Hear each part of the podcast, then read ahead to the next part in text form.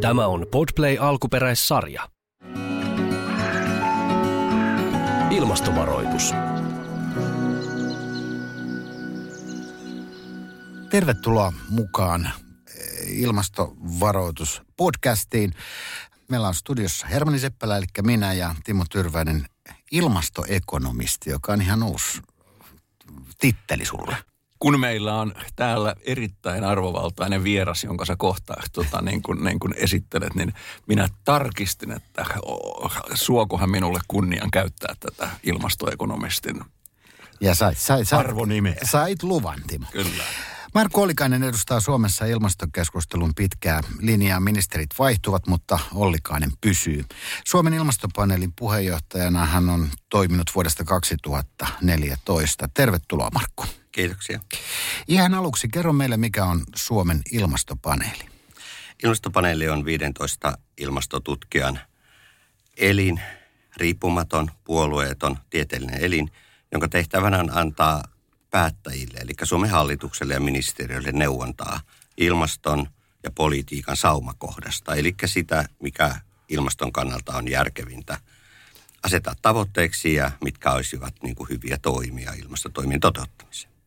Mun täytyy vielä, koska mä oikein tarkistin sen tuolta, että tässä nimenomaan ilmastopaneelin määrittelyssä niin kuin korostetaan, että se on tota, niin kuin korkeakoulujen ja tämmöisen tutkimuslaitosten edustajien. Eli se on nimenomaan tieteellinen. Että kaikki ajatukset, että minkä takia siellä ei ole mukana kansalaisjärjestöjä, miksei siellä ole tota, niin kuin, ehkä vastuullisten yritysten edustajia, niin se on sitä, joka olisi niin kuin päästäisi tämän koko konseptin lipeämään sinne niin kuin vähän vaarana on, että se lipeää irti niin kuin kovasta tieteellisestä faktasta. No mikä on sen suhde YK-alaiseen kansainväliseen ilmastopaneeliin IPCC ja globaalia ilmastokeskustelua ohjaaviin IPCCn raportteihin? No IPCC on sitten ö, hallitusten välinen tieteellinen elin, joka tehtävänä on tehdä yhteenvetoja ilmastotutkimuksen kehityksestä, eli ilmastonmuutoksesta ja sopeutumisesta. Tämä elin ei tee politiikkaa. Tämä elin ei tee suosituksia ilmastopolitiikan niin kuin edistämiseen. Se kyllä kehottaa valtiota toimintaan, mutta se suurin ero on siis se, että se on irti politiikasta ja sitten Suomen ilmastopaneeli ja kaikki ne il- ilmastopaneelit, mitä maailmassa on, ja niitä on paljon, kymmeniä, ne on nimenomaan sitten suunniteltu niin, että ne antaa tiedeneuvontaa siinä politiikan saumakohdassa. Miten sitten IPCC-raporttien sisältö ja rooli on muuttunut ilmastokriisin edetessä? No onhan se muuttunut ihan hillittömästi. Siis IPCC alkuaikoinahan siis tieteilijät itsekin vielä keskusteli, että onko tämä ilmastonmuutos, löytyykö sitä ja onko se reaalisesti olemassa. Siitä syntyi konsensus. Sitten sen jälkeen IPCC on hälyttänyt päättäjiä, että tilanne kehittyy pahasti huonompaan suuntaan. Ja tämä sävy niissä raporteissa on koko ajan niin kuin kärjistynyt, eli huoli on kasvanut, kiireen vaatimus on lisääntynyt. Ja sitten ne on temaattisesti laajentunut paljon. Eli siellä on tullut näin niin kuin ilmastotutkimuksen kannalta tärkeitä raportteja. 1.5, joka käänsi sitten maailman ilmastopolitiikan suunnan, siis Pariisin äh, ilmastokokous 2015 pyysi IPCCtä arvioimaan, että onko parempi antaa lämpötilan nousta kahteen asteeseen vai puolentoista. Ja se puolentoista asteen raportti osoitti, että jo nyt tässä puolessa toista astetta haitat ovat huikeita. Sitten tämmöisten luonnontiede nörttien kannalta ihan kiinnostava tulos oli se niin sanottu lume ja jään, eli Grösfire-raportti, jossa ensimmäistä kertaa pystyttiin todistamaan, että Antarktis sulaa. Kaikki muut jo suli, mutta siellä periaatteessa tapahtui jäänmuodostusta. Eli tämän jälkeen esimerkiksi kysymys jäätiköistä ei ole enää niin kuin minkäänlaisen tieteellisen debatin kohde. Nyt tässä uudessa raportissa, joka tulee niin sanotussa AR6, niin sinne tulee nyt sitten uusia teemoja, mukaan lukien kulutus esimerkiksi käsittely. Ja tämäkin on nyt, nyt sitten vielä, vielä mä tarkentaisin sitä, että eikö niin, että tämä, kun IPCC päättyy tällaiseen tavallaan toteamukseen näissä raporteissaan, niin se ei ole sitä, että IPC tutkisi tätä asiaa, vaan silloin on tullut tavallaan globaalisti tarpeeksi sellaista tutkimusta, jonka tulokset kertovat, että tämä on semmoinen asia, jota ei enää voi kieltää. Eikö niin? Kyllä, joo. Kaikki ne IPCC-raportit on niin synteisejä tehdystä tutkimuksesta ja jokainen uusi raportti päivittää se uuden tutkimuksen siihen sisään. Eli niihin liittyy sitten, voiko sanoa, merkittävä tieteellinen konsensus. Ku, kuinka tiivistäisit kansainvälisen ilmastopolitiikan merkkipaalut 30 vuoden ajalta? Se on aika pitkä, pitkä pätkä, mutta toisaalta aika lyhyt. No, siis aika hyvä starttipaikka on tuo Kioton, Kioton ilmastoneuvottelut 97 tai 96 ja sitä seuraava ilmasto sit sopimus. Se on se, joka loi perustan niin kuin siihen kansainvälisen sopimusarkkitehtuuriin ja loi ensimmäistä kertaa sitten maita sitovat velvoitteet. No toinen iso merkkipaalu on Euroopan unionin päästöoikeuskaupan aloittaminen 2005. Se oli maailman tasolla mullistavaa politiikkaa, koska silloin ensimmäistä kertaa näytettiin, että meillä on taloudelliset instrumentit, joilla pystytään sitten puuttumaan aivan merkittävästi energia, e- erityisesti tietysti energiateollisuuden, mutta myös prosessiteollisuuden päästöihin. Ja siinähän EU teki virheitä ja monet muut maat oppi oppia näistä virheistä ja EUkin sitten asteittain korjasi. Mutta se on siis aivan, aivan ehdoton, niin kuin politiikan kannalta se on ihan ylivoimainen niin kuin merkkipaalu. No sitten meillä on niin kuin se pohjakosketus löytyy Kööpenhaminan ilmastokokouksesta muistaakseni 2013, jossa tuli suuret odotukset ja ne maat, jotka taistelee kansainvälistä sopimusta vastaan, onnistuu erilaisin trikein hoitaan, että kokoukset ei saatu mitään aikaa. Sen kokouksen aikana kuitenkin paljastui ensimmäistä kertaa Kiina-USA-yhteistyö ilmastoasioissa. Ja tuli tapahtu sellaista, niin kuin, että EU sivutettiin ja muuta. Että se oli semmoinen traumaattinen kokemus. Mutta totta kai sitten Pariisin, Pariisin ilmastokokous 2015 oli se, joka käänsi sitten tämän globaalin kurssin ja, ja joka sai todella sitten paljon aikaan. Että siinä on nyt ainakin mun silmissä ne isot kohdat.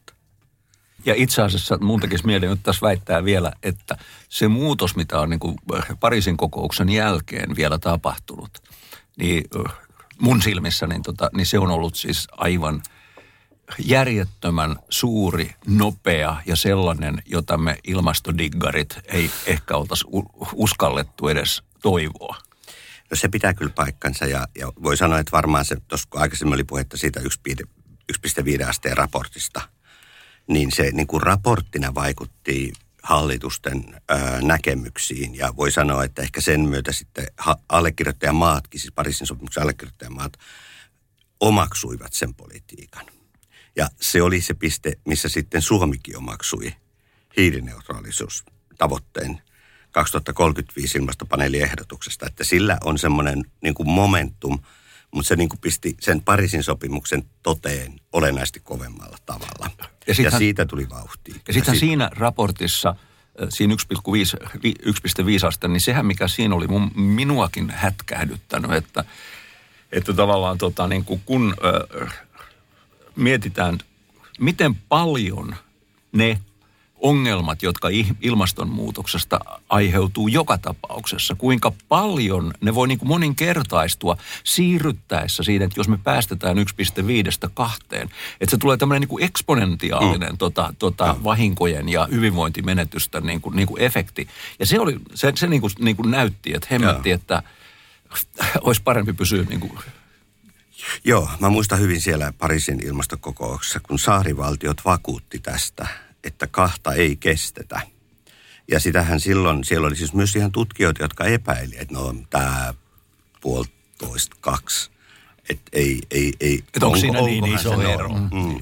Ja sitten onneksi se Pariisin, sehän oli hienosti organisoitu se kokous, niin, niin sanottu Pariisin, Pariisin kokous, niin tilasi sitten se raportti. Niin, ja, ja se tuli sitten.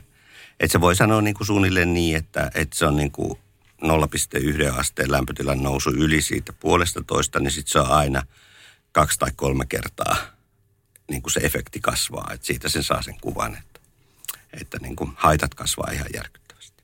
Jos me tarkastellaan ilmastonmuutosta äh, Suomen osalta, niin, niin äh, mitä Suomi voi tehdä tai mitä, mitä Suomen pitää tehdä, Markku? No siis kaksoistrategia. Toinen on se, että, että hoidetaan siis koska meidän täytyy näyttää, siis Suomen, mutta varsinkin EU täytyy näyttää maailmalla, että me tehdään toimia. Eli meidän pitää tehdä se, mikä on meidän ää, niin kuin globaalisti reilu panos. Että me voidaan, meillä on selkärankaa ikään kuin tässä työssä. Mutta sittenhän se Suomen isompi tehtävä on tuottaa niitä puhtaita ratkaisuja, jotka voidaan saada käyttöön tuolla maailmalla. Et me ollaan kuitenkin tilanteessa, jossa kehittyvien maiden täytyy voittaa lukuisien maiden vastustus ilmastoasioissa sitä kautta, että me tuotetaan niin kuin sinne teollisuudelle ja liike-elämälle ratkaisuja, jotka on niille kannattavia. Ja sen jälkeen se liike-elämä siellä marssii ylipäättäjiin. Se on itse asiassa monille maiden osalta ainoa, ainoa mahdollinen strategia. Ja siksi se, että meillä on niin kuin se niin sanottu suuri kädenjälki, niin on siis ihan super tärkeää. Ja toisaalta se on myös talouden kannalta, siis taloudenpidon ja Suomen hyvinvoinninkin kannalta. Tietysti erinomainen asia, kun se tarkoittaa vientiä.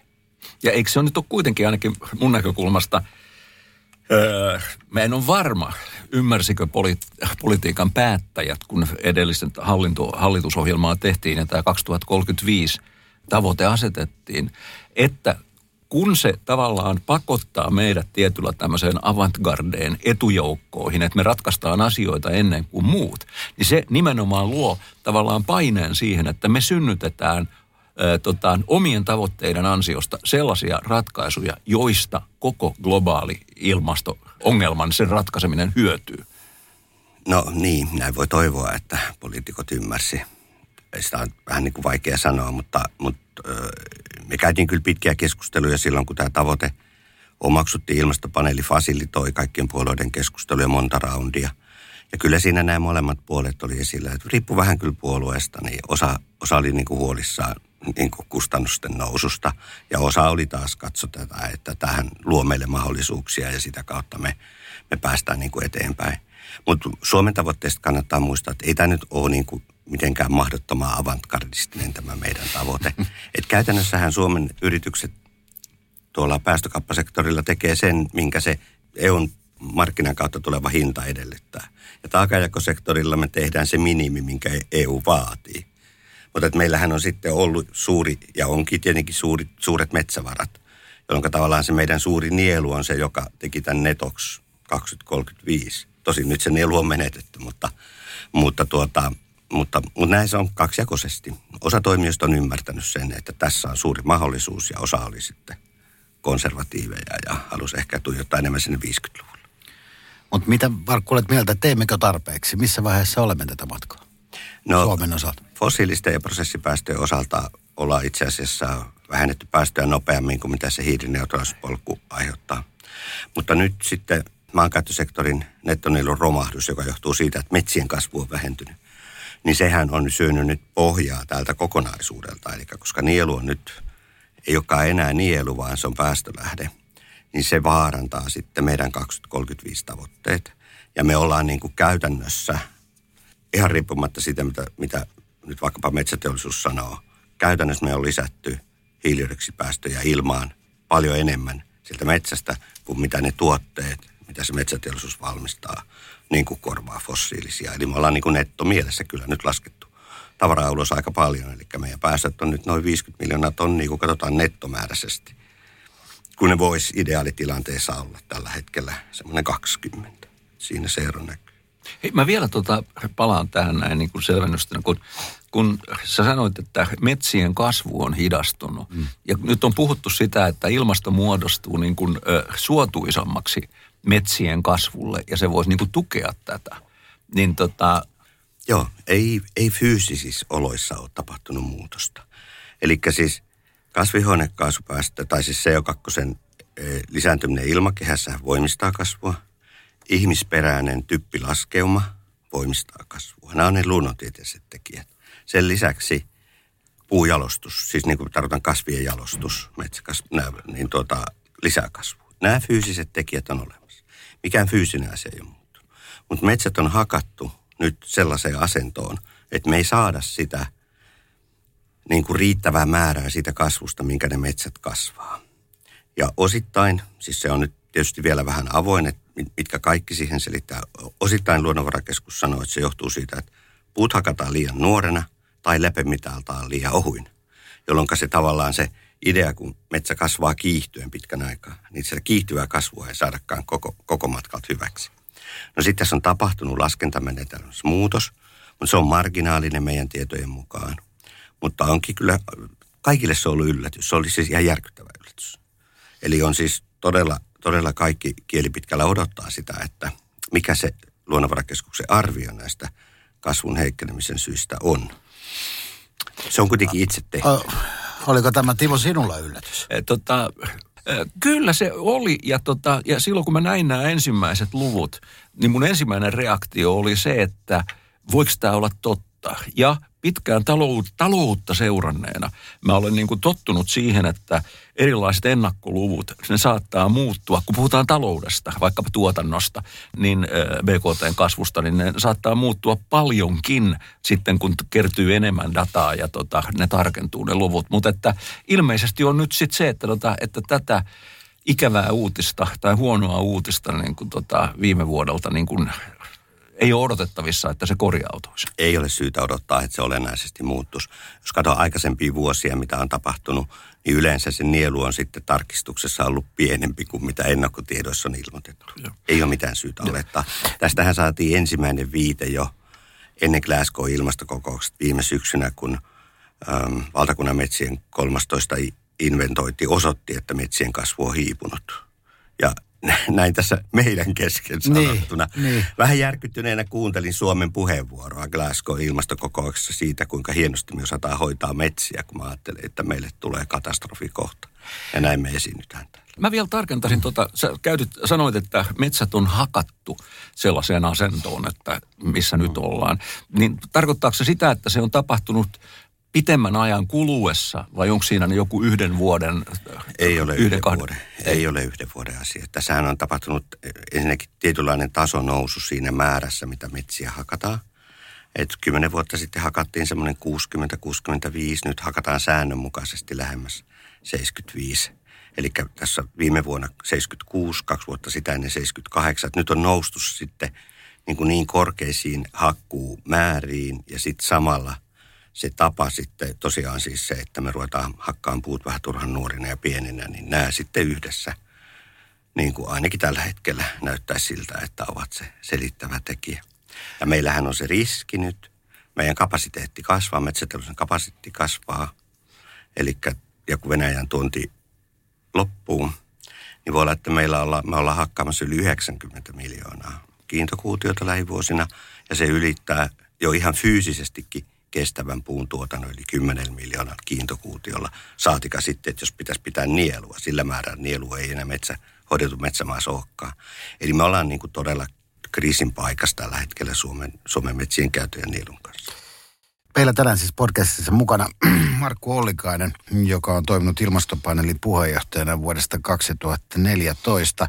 Ja täytyy vähän sanoa, että olemme hieman shokissa tästä uutisesta, ja toki tietysti aikaisemminkin tästä, tästä tuota, Timo oli ehkä, ehkä jo kuullutkin, mutta jotenkin itse ajattelee vaan sitä, että miksi tämä ei ole näkyvämmin esillä, tai miksi tämä ei kuulu missään isoissa medioissa tai keskusteluissa? Niin, se, sepä onkin hyvä kysymys. Ei, voi tietysti kysyä, että miksiköhän hallitus ei ole tähän mitenkään mm, reagoinut. Kyllä. Ilmastopaneeli julisti silloin kesällä, että me tarvitaan nielun pelastusohjelma. Me ollaan esitelty meidän toimet ilmasto- ja energiaministeriryhmälle ja toimitettu kyllä kaikki se aineisto, mikä on. Mutta hallituksen linja on se, että nyt odotetaan ja katsotaan, että mitä, mitä luonnonvarakeskus sanoo. Me olisi jo nyt voitu tehdä paljon asioita. Timo varmaan kiinnostaa se, että – että kun Suomella on tähän liittyen EU-velvollisuuksiakin, niin vuosilta 2021-2026 meidän laskujen mukaan Suomelle lankeaa lähemmäs seitsemän, tai pahimmassa tapauksessa seitsemän miljardin lasku. Sen takia, että me emme täytetty sitä EU-velvoitetta nieluosalta, ostaa nieluoikeuksia tai vähentää taakajakosektorilla päästöjä. Sehän on yhtä suuri kuin kestävyysvaje vuonna 2026 valtiovarainministeriön arvion mukaan. Tästäkään ei kukaan puhu mitään mä tainnut olla ainoa, joka näistä asioista Suomessa puhuu. Ja tämä tieto kuitenkin kaikki on olemassa. Tämä tieto on kyllä olemassa. Hurjaa. Kyllä. puolin, että et, et, tuota noin niin. Joo. Ähm, Suomen ilmastopaneeli, joka siis koostuu tiedeyhteisön edustajissa, on tehnyt uuden ehdotuksen liikenteen päästökaupasta. Tota, miten tämä ehdotettu malli toimii ja mitä se merkitsee kansalaisille?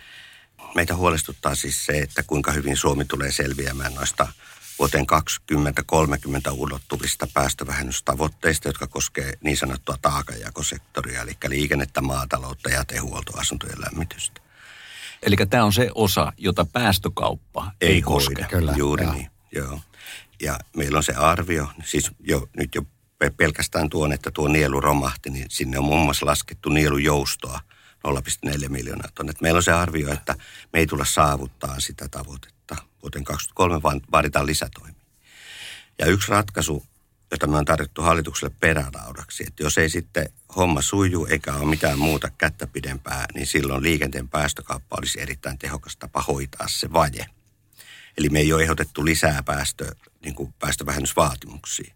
Mutta jos sen toimet ei pure, niin silloin toi päästökauppa hoitaisi sen asian. Ja päästökauppa toimisi niin, että polttoainejakelijoille asetettaisiin velvoite, että niiden ei saa, kun ne myy polttoainetta, niin sieltä vapautuva hiilidioksidin määrä ei saa ylittää sitä määrää, mikä niille huutokaupataan oikeuksia. Ja tämä synnyttäisi sitten sen markkinan niille, että alla me niin kontrolloitaisiin sitten se, se päästömäärä. Se on se peri, perustoimintaperiaate. Silloin jakelijat etsii semmoisia jakeita, jotka on muutakin kuin fossiilisia, eli käyttää bio ja sitten aletaan synnyttää kysyntää sähköpolttoaineille, joista meidän tietojen mukaan on jo tämän vuosikymmenen aikana tulossa. Eli se synnyttäisi kannustimen sinne yläpäähän, niin kuin jakelijapäähän myös sen ohella, että se vaikuttaisi autoilijoihin. Tämä on se meidän ehdotus tämmöinen, että tällä turvataan, että saavutetaan tavoitteet, mutta ei me ole ehdotettu niin kuin lisäpäästövähennysvaatimuksia liikenteeseen, niin kuin se on nyt valitettavasti uutisoitu. Ja kun sä sanot, puhut sähköpolttoaineesta, niin silloin sä tarkoitat, eikö niin, kun me saadaan paljon niin kuin uusiutuvaa sähköä tuulesta lähinnä täällä, että voidaan valmistaa sitten niin kuin tota vedyn mm. kautta ikään kuin puhdasta bensaa, puhdasta metanolia ja tällaisia polttoaineita, joita, joita sitten niin kuin periaatteessa nämä polttoaine, polttokennon tota, autot pystyy käyttämään. Uh, siis drop-in, drop-in tavaraa. Eli siis tota, tehdään siis synteettistä polttonestettä. Eli ei tarvita mitään kennoja, vaan mutta näin se on juuri, että, että tuulivoima, vetyratkaisu ja siitä sitten tehdään tämä metanoli, josta tulee sitten se polttoaine. Suomessa on tällä hetkellä 15 eri laitoksen investointisuunnitelmaa. Ja tos, tässä joku aika sitten tuolla eduskunnan kuulemisessa, niin nämä toimijat vakuutti, että, että jopa 20 prosenttia voitaisiin Suomen tarpeesta vuosikymmenen loppuun mennessä hoitaa näillä sähköpolttoaineilla. Ja silloin tämä päästökauppa, teidän ehdottoma päästökauppamalli nimenomaan suuntaisi sitä puskisi sitä kysyntää, se, se että mm. suositaan näitä vaihtoehtoja. Joo, koska sen jälkeen jakelijat yrittää löytää semmoisia polttoaineita, jossa niin tarvitsisi ostaa mahdollisimman vähän niitä hiilidioksidioikeuksia. Ja nyt kun tämä on, ei se ole päästötön, mutta sanotaan, että se on kierrätys, kierrätyspolttoainetta siinä mielessä, että siinä otetaan CO2 niin kuin kiinni ja se pyöräytetään uudestaan tuota kautta, niin sen tulkinta on sitten, että se saa tämän päästöttömän statuksen sitten siinä siinä liikennekäytössä ja se hoitaa sitä taas. Mutta no. tämä oli niin kuin taka, takalauta ja fiksumpi kannustin kuin yksikään, mitä Suomessa. Kolmas pinnalla oleva kotimaan kysymys koskee maatalouden ja ruoantuotannon muutoksia. Kertoisitko, miten sinä katsot tätä asiaa, Markku? No siis Suomen maatalous tuottaa tällä hetkellä sellaisen 16-17 miljoonaa tonnia päästöjä. Eli se on ihan merkittävä päästölähde meillä – ja erityisesti tuottaa maaperäpäästöjä. Meidän turvemaat tuottaa 8, yli 8 miljoonaa tonnia kasvihuonekaasupäästöjä. Merkittävä osa niistä turvemaista ei ole välttämättä sen meidän maataloustuotannon kannalta mitenkään tähdellisiä. Niitä on osin raivattu puhtaasti, että saadaan pinta-alatuki tai sitten lannan levitysalaa, kun lantakin voitaisiin separoida ja kuljettaa muualle. Eli, eli me on ajettu maatalous erittäin ekstensiiviseksi – se aiheuttaa samalla metsäkatoa ja me maksetaan, saataanko keskimäärin 470 per hehtaari niistä maaperäpäästöistä. Tai että, että sieltä lasketaan maaperäpäästöjä. Ja sitten me maksetaan niistä vielä uudelleen, koska meidän pitää vähentää päästöjä. Eli niin me on tehty semmoisia todella huonoja ratkaisuja tuolla maataloudessa. Silti maatalouspolitiikkakin on kovin kehkeytymätön, koska kyllä se on totta, että viljelijät on, on niin kuin lujilla ja toimeentulo alhainen. Mutta sitä osittain selittää tämä ekstensiivisyys ja osin se, että markkinat ei oikeasti toimi siellä maataloustuotannon piirissä. Ja meidän pitäisi saada sinne tehokkaat markkinat ja meidän pitäisi saada intensiivinen tuotanto niin, että sitä peltopinta-alaa ei ole se, jolla täällä niin kuin ikään kuin toimitaan, vaan se olisi se tuotanto per hehtaari, joka olisi tehokas ja sitä kautta sitten se meidän ruoantuotanto niin kuin hoitus. Eli meillä on periaatteessa niin kuin iso, iso remontti edessä, mutta se on kyllä on niin iso, että sehän menee paneelin teemojen ulkopuolellekin sitten, politiikan uudistus. Me puhutaan mistä tahansa taloudellisesta toiminnasta. On se sitten tuotantotoimintaa, on se sitten autoilua tai on se maataloutta. Niin ei ilmasto rankaise sitä, että tuotetaan, ää, ajetaan autolla tai että tehdään maataloutta, vaan se rankaisee niistä päästöistä. Ja se päästö on se, joka tässä on. Ja, ja, ja kun se asia ratkaistaan, niin sitten me voidaan taas niinku hurrata vaikkapa sitten maataloudelle ja nostaa mm. lipun korkealle. Että se päästöasia on se. Niin, näin se on. Ja periaatteessa meillä on siihen keinoja. Eli kyllä turvemaat, kun me siirretään ne tavallaan niin kuin kosteikkoviljelyn piiriin, jos me nostetaan se pohja, pohjaveden taso sellaiseksi, että turpeen hajoaminen loppuu, mutta toisaalta pidetään se verran alhaalla, että sitten mahdotonta metani kuormitusta ei tule, niin se on se taso, jolla me saataisiin niin kuin suhteellisen nopeasti muutama miljoona tonnia pois sieltä maaperäpäästöistä. Ja samalla sitten toi maankäyttösektorin nettonielu parempaan kuntoon nyt, kun kerran metsät on heikentynyt. Se olisi varmaan se ratkaisu ykkönen, mikä Suomessa pitäisi pystyä tekemään tässä ilmastomielessä. Että ratkaisu kakkonen varmaan sitten, että yritetään ja voimistetaan lisää sitten, sitten sitä mahdollista hiiden silontaa sitten tuolla niin kuin kivennäismaihin, jossa se periaatteessa voisi olla mahdollista. Mä hyppään kovasta käytännöstä asiasta nyt tämmöiseen enemmän tiedemies kysymykseen. Ja koska tämäkin on sellainen asia, jota niin kuin mä luulen, että monia suomalaisiakin tavallaan hämmentää, on se, että tota, niin kuin, niin kuin, onko kaikki sitten tiedemiehet samaa mieltä näistä asioista? Ja sekä Markku että minä ollaan niin kuin vahvasti tota, niin kuin myöskin niin kuin tavallaan tiede taustaisia. Ja, ja, ja mun mielestä se on niin kuin hirveän tärkeä asia, että tota, ymmärtää, että periaatteessa ei tiedeen, tieteen tavoite ole yksimielisyys, eikä sen tavoite ole se, että sataprosenttisen varmasti pystytään sanomaan, että tämä on nyt näin. Vaan periaatteessa se on niin kuin sit syventää koko aikaista ymmärrystä ja päästä lähemmäksi sitä täyttä varmuutta, jota koskaan ei saavuteta. Niin ja mä oon usein omissa puheenvuoroissa puhunut siitä, kuinka paljon, ja tässä me puhuttiin jo, kuinka paljon on opittu Pariisin ilmastokokouksen jälkeenkin uutta. Niin tota, miten sä ajattelet tätä tavallaan tätä oppimisprosessia? Niin onko se nyt tavallaan tämmöinen, nyt nyt kun ilmastonmuutos on kaikkien – lähelläkään tätä ilmiötä olevien tiedemiesten niin kuin ykkösprioriteetti, niin, niin tuleeko tässä niin kuin tavallaan tämmöinen eksponentiaalisesti kasvava ymmärrys ja niin kuin laajen, paraneva tavallaan tietotaso? Mitä sä, tämä oppimisprosessi, miten sä sitä elät ja ajattelet? No siis se, että mitä tällä hetkellä tuolla ilmastojärjestelmässä tapahtuu, niin on täynnä arvotuksia meille, joista yksi on siis, että mitkä on ne tipping pointsit, millä Amazonin sademetsän käyttäytyminen muuttuu. Eli toisin sanoen se oma, sen itsensä synnyttämä sade, joka pitää yllä koko sitä hommaa. Missä vaiheessa se loppuu? Eli milloin siitä tulee liian kuiva. Sen jälkeen meille tapahtuu kauheita. Toinen, mitä, mitä epätoivoisesti mietitään, on se, että milloin toi ää, ikirouta sulaa niin paljon, että me saadaan tämä metaani. Metanipäästö, tai metanipitoisuushan on lisääntynyt kauheasti nyt meidät on yllättänyt se, että, että toi metaanin määrien kasvu ilmakehässä saattaakin johtua siitä lisääntyneestä kosteudesta ja siitä mikrobi- ja muusta toiminnasta, mikä yhtäkkiä onkin niin kuin merkittävästi suurempaa ja joka saattaakin endogeenisesti olla syy sen sijaan, että esimerkiksi vielä, vaikka vielä ei toi ikiroota sulaisi. Sitten on näiden niin kuin yhteisvaikutukset sitten siihen näihin suuriin merivirtoihin ja muita. Ja sitten vielä, kuinka nielu elää. Siis, siis nielut on oikeasti välillä päästölähteitä. Esimerkiksi Afrikka tai voidaan hyvin erottaa. Afrikka, Aasia, Etelä-Amerikka. Ne käyttäytyy niin kuin tilanteen mukaan hyvin monella lailla. Ja siitäkin meillä on huono näkemys. Eli itse asiassa tällä hetkellä on se tilanne, että tuntuu, että tuntuu siltä, että, että tuota kysymysten joukko kasvaa, mikä koskee niin kuin luonnontieteitä.